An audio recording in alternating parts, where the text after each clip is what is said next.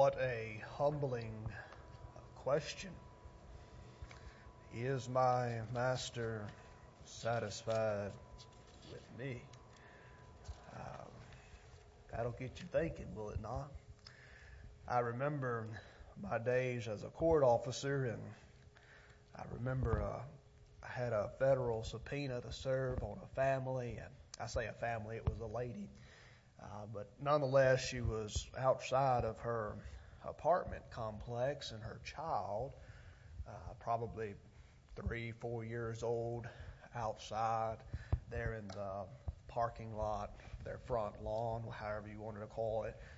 Uh, but nonetheless, I was talking with the lady, and as we we talked, the child went up to her mother and said, "I want to be just like him when I grow up."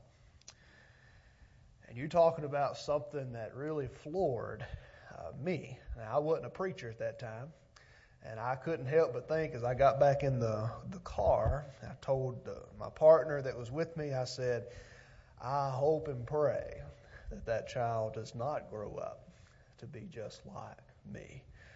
When I think of Calvary, am I, is the Lord satisfied with me? My goodness. Jonah chapter 3. As we continue our series here in uh, Jonah 3, and I'll confess to you now, I, Jonah 3 has two parts, all right? Uh, there wasn't no way that I could say all that I wanted to say out of Jonah 3 uh, to you in one setting, and so we'll look at Jonah 3 again next Sunday, just so you know. Um, but uh, nonetheless, just kind of recap of what we have looked at thus far. We know in chapter 1 that this was a city, Nineveh, uh, that God had wanted to save. It was a great city. Um, I've heard every anything from 120,000 in the population up to 600,000. Um, that's irrelevant. The fact is that God wanted to save this great city. It was a wicked uh, city. It was a city in which the countdown to judgment had begun. A countdown of wickedness, a countdown of life, a countdown to this prophetic fulfillment. And then we find Jonah, uh, Jonah the reluctant uh, prophet, a man called of God, chosen to go to this great city, uh, to preach redemption to them, and to warn them that destruction would come should they not repent. But instead of going and doing what Jonah was supposed to do, we learn that Jonah flees and, and goes in the opposite direction of where he was supposed to go. And then he was swallowed up by this great fish, a whale, some translations uh, state. If you look at the Hebrew, um, that great fish, that whale, was translated to be a sea monster, and which, by the way, still exists today, right? I gave you the story, the illustration of a man who had a similar experience, uh, uh, and uh, he survived to tell the story, although he, he looked rough and he was weak, but nonetheless, he t- survived. He told the story of how this great fish swallowed him up there in the sea which confirms that this was an actual, factual, historical event that took place. We see where that is a type of death, the burial, and the resurrection of what we know in the New Testament as Christ coming and dying for the sins of mankind, being buried, and then raised again the third day. Then we come to chapter 3 chapter 3, we, we closed out chapter 2 looking how Jonah came to himself. He repented to God. God gave him a second chance at life. Aren't we thankful for that this morning? Uh, that God gives those second and third and fourth and fifth chances in life. How he repented, how he's talking about how his life was vain and how he should have just listened to the Lord. How the Lord spoke to the fish in verse 10 of chapter 2, and it vomited Jonah out onto dry land. And then the word of the Lord came this second time, chapter 3. And there's some great things that happen in chapter 3, and, and uh, it's, it's amazing how God works, and I want us to, to look at this very closely. Uh, like I said, I couldn't get it all in today, so, so we're going to take two Sundays to look at, at chapter 3 here. But let's read chapter 3 in the book of Jonah. It says, The word of the Lord came to Jonah a second time, saying, Get up, go to Nineveh, that great city, and proclaim to it the message that I tell you. So Jonah set out and went to Nineveh according to the word of the Lord. Now Nineveh was an exceeding large city, a three days walk across. And Jonah began to go into the city, going a day's walk, and he cried out, Forty days more, and Nineveh shall be overthrown. And the people of Nineveh believed God. They proclaimed a fast, and everyone, great and small, put on sackcloth. When the news reached the king of Nineveh, he rose from his throne, removed his robe, covered himself with sackcloth, and sat in ashes.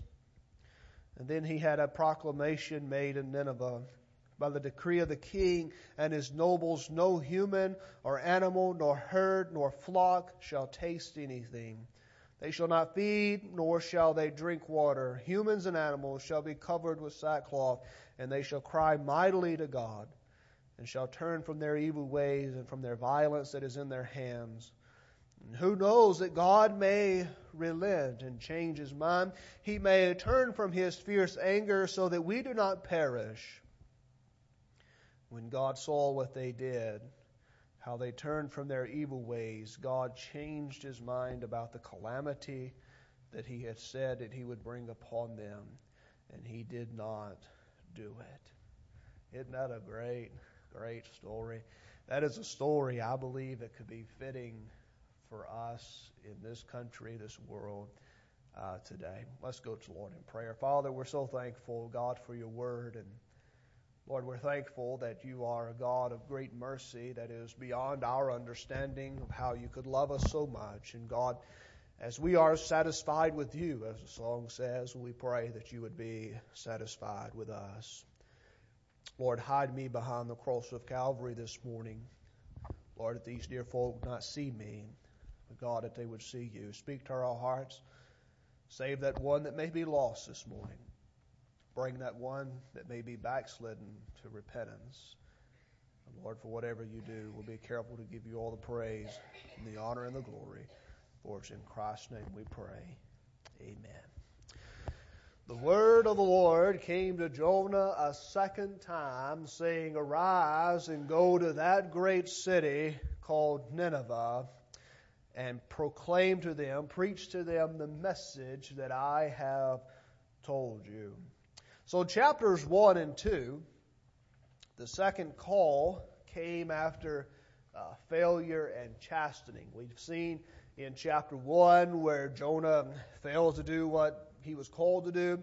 In chapter 2, how that his life was uh, in misery because of uh, this ordeal. And, and so, so many uh, things here about uh, Jonah's response to, to uh, God's call um, was wrong. And if you look at these, and of course this is kind of backtracking to chapters 1 and 2, uh, but there were so many things that Jonah did wrong in what his response to God uh, was. His attitude was wrong. Uh, he knew better than to have that kind of attitude. His feeling was wrong. Uh, we kind of get the idea here that maybe Jonah didn't like the people of Nineveh, or maybe it was the trip to Nineveh itself that he didn't like. But nonetheless, his feelings uh, that he had uh, were wrong. Choosing self will over God's will, we find where he was wrong in doing that as well. He knew better uh, than that. After all, this was a prophet of God, right? Uh, the prophet of God should know that his attitudes don't matter, or his, his wrong attitudes uh, does not matter to God, that God called him to do something, he needs to do it. We should know as preachers, as prophets of God, that our feelings doesn't really matter when it comes to the work of God, right? Uh, we live in a society where uh, it seems that we um, wear our feelings on our shoulders and And uh, the first time that something is said, um, especially nowadays, uh, in regards to lifestyles, in regards to, to what we seem as sin, what the Bible calls sin, we get our feelings hurt. We get offended. And it's automatically in terminology of today, hate speech. That it's, uh, eh, they, they, they just don't understand that, that God made me this way, or whatever the case may be. We can't allow our feelings to get in the way of what God has called us to do. And we certainly can't allow self will. Uh, I can attest to that to you uh, this morning, and I would say that if everyone were honest with ourselves this morning, everyone here can attest to the fact that our will will get us nowhere but trouble in life. It is what God wills. Chastening comes from uh, to the wayward child of God, just as it came to Jonah here. Christians can never get away with sin. Uh, we, we have this ideology in our minds that uh, if as long as no one knows about it, that it's all right, that I can hide it, I can cover it up. Someone had once said, Be sure that your sin will find you out. Your sin will find you out.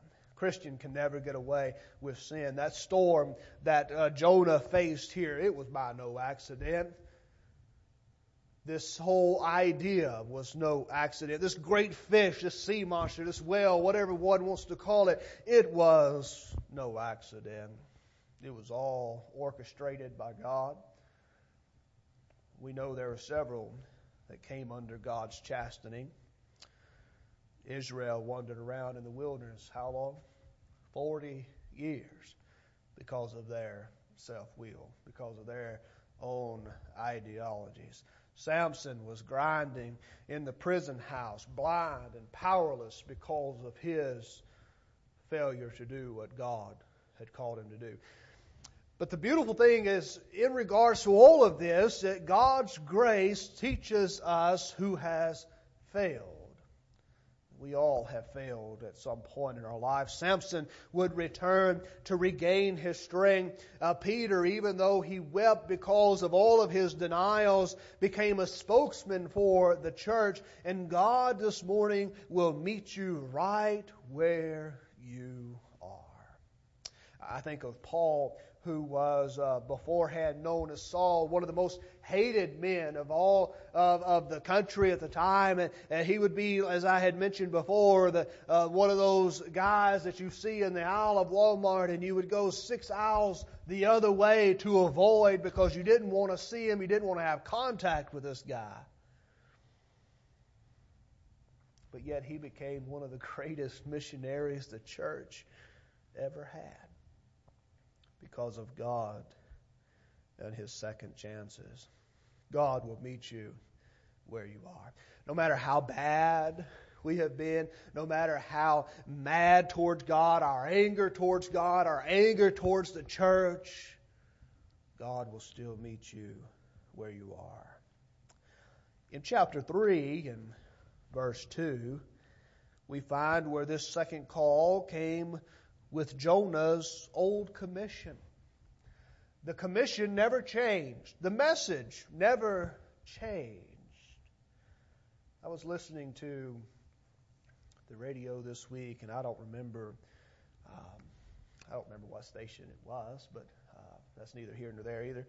Um, but anyway, it had said that God's word is the same as it was back then that there is no such thing as progressive Christianity because the God of the Old Testament was the God in the New Testament, and the God of the Old and New Testament is still the same God today. And I thought, that's true, right? Uh, there is no progressiveness in Christianity. The same thing that God had, had proclaimed all of these centuries ago is the same message for today. And so Jonah's commission as it was in chapter 1, is the same commission that he had in chapter 2. There wasn't nothing new. There wasn't nothing that changed except for the fact that, that Jonah went from a disobedient, uh, sinful prophet to a repentant, reclaimed, forgiven prophet. It's the only thing that changed. The message was still the same. Go and proclaim this message that I tell you. The second call is evidence of God's wonderful grace. And Jonah must have thought it was all over for him. As you look back in chapter 2, you remember how we, we looked at all of these thoughts that Jonah was having uh, during this uh, three day um, time in the, the belly of this well and, and how he was thinking that all was lost, that there was no more hope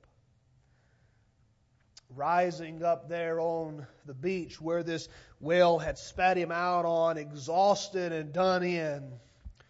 Thought deliverance was the very best thing that could happen at this point. Probably uh, doubted that God would ever use him again. But Then we find in chapter 3 a wonderful thing. It says that God called Jonah the second time with the same message. The God of the second chance. Not for salvation, but for service. When God has a plan for you, that plan will be done. Um, and if God has to get you in deep water to get your attention, then deep water it is if God has to bring sickness, and I know this isn't a popular idea, a lot of people may not agree with this, but I believe that God will do whatever God has to do to get your attention and to get you where you need to be. I want to read from Psalm 51, if I may, uh, quickly. It says, Have mercy on me, O God, according to your steadfast love, according to your abundant mercy. Blot out my transgressions, wash me thoroughly from my iniquity, and cleanse me from my sin. For I know my transgressions, and my sin is ever before thee. Against you, and you alone have I sinned and done what is evil in your sight, so that you are so you are justified in your sentence and blameless when you pass judgment. Indeed, I was born guilty, a sinner when my mother conceived me. You desire truth in the inward being, therefore teach me wisdom in my secret heart.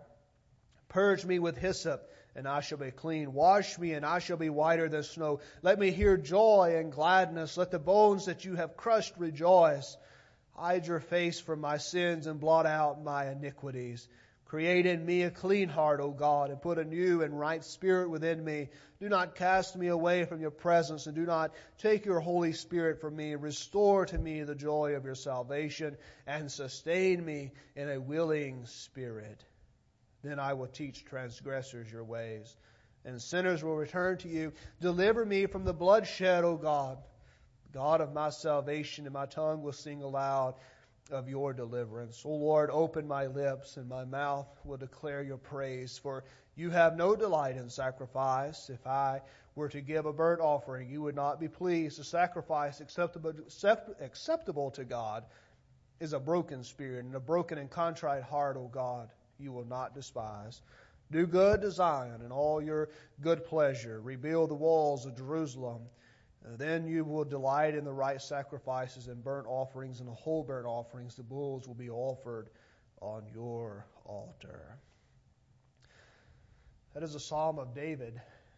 A psalm of David in which you will find that several chapters before this psalm, David was silent. Didn't hear from David. As a matter of fact, there's a lot of Psalms that were not written by David because he was quiet.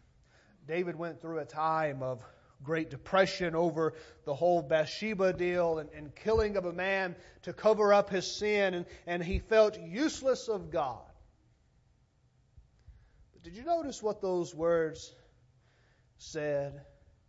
Purge me with hyssop, and I shall be clean. Wash me, and I shall be whiter than snow. Let me hear joy and let me hear joy and gladness. Hide your face from my sins, blot out my iniquities. Create in me a clean heart, O God. Restore me, restore to me the joy of your salvation. That is probably one of my favorite verses because I know what David was feeling here. I know how David felt knowing all of these things were going against you. All the odds were against him. And he was down and out. Felt useless of God, a murderer, a one who, who had fornication, idolatry, all of these things in his life. He didn't know the joy anymore. And so for him to say, Purge me, wash me, cleanse me, and restore to me that joy.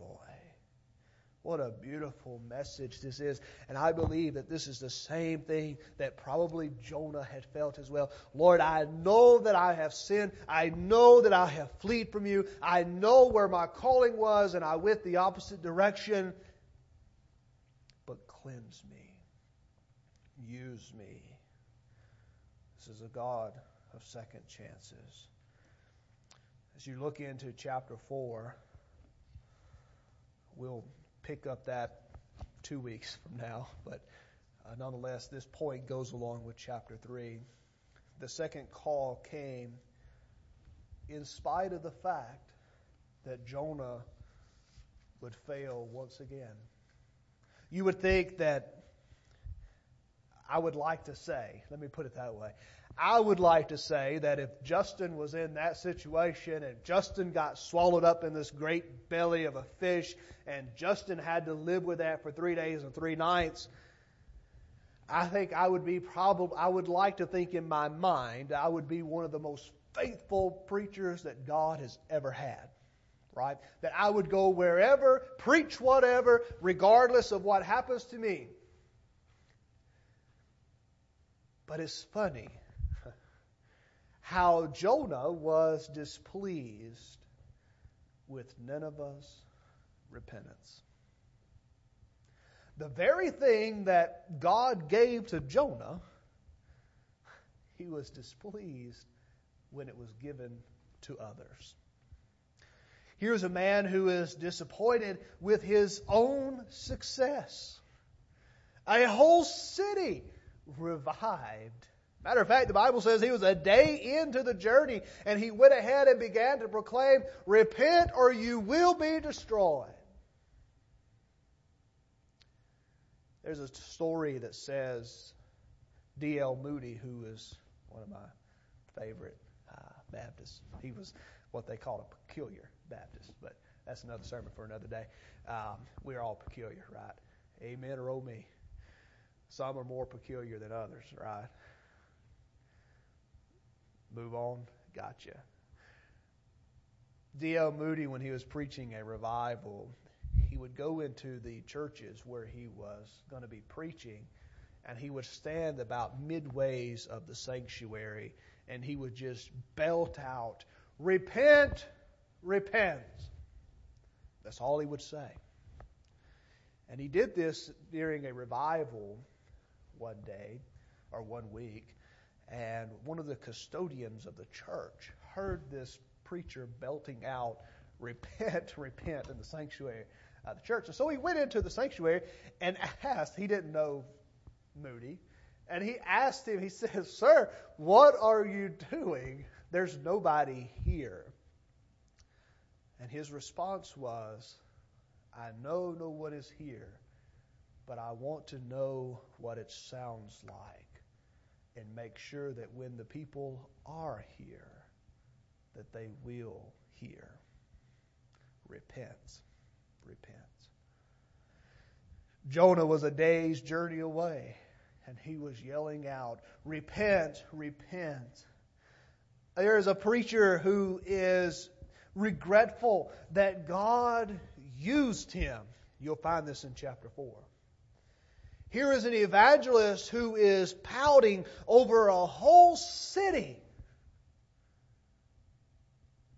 that was full of penitence. What hard ears we oftentimes have. That God loves us, has forgiven us, saved us, delivered us.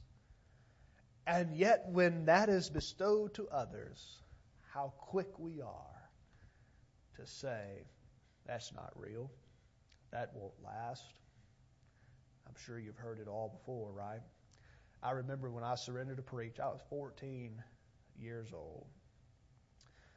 Thaxton Baptist Church, Thaxton, Mississippi, just outside of Oxford. I remember walking down the aisle and grabbing, I grabbed the youth pastor on the way down and I grabbed the pastor of the church and I simply said, I'm ready to start preaching. Those were my words. And uh, it had been a call that I have had. I got I was saved at 13, so for the last that whole year I was contemplating this. Granted, I was young, right? I remember people in the church. Of course, it was a larger church, and I remember people. I could hear them saying, "He's too young. He's not qualified. He there, there's no that will never last." my own family. That'll never last, right? And here we are, 20 something years later. God still loves us. And we all have this message to proclaim, but don't be like Jonah. When God saves, you know, we should be rejoicing. The Bible says that all of heaven rejoices when just one sinner comes to repentance. Can you imagine when a whole city comes to repentance? Whatever your past this morning, can I say to you that God will meet you there? Even if you are weak and you fail tomorrow, he will still meet you today. I want to close out with Henry Ward Beecher. We'll extend a, a moment of invitation. I want to close out with this. He said, No physician ever weighed out medicine to his patients with half so much care and exactness as God weighs out to us every trial. Not one grain too much does he ever permit to be put in the scale. Let me read that one more time. No physician ever weighed out medicine to his patients with half so much care and exactness as God weighs out to us every trial. No one grain too much does he ever permit to be put on the scale. Friend, I don't know what you're facing today. I don't know what you're facing tomorrow. I'm no psychic, right? I don't know. But I do know that you're not here by accident. I'm not here by accident. The Spirit of God is not here by accident. This message was not proclaimed by accident. The things that happened to Jonah were no accident. Nothing in this life is by accident. It's orchestrated. God has his hand in it. I think sometimes we determine what happens because that's that self will, that's that that's that free will to do to do and choose. But can I say to you this morning that no matter where we are in life, whether we're sinful sinners running from God, or whether we're in that state of being in the whale's belly, and you may have been in that belly for quite some time, or maybe we're done spat out on land, we've done repented, but we still hold that grudging heart, that hard heart. Whatever the case may be, can I encourage you to give it to the Lord.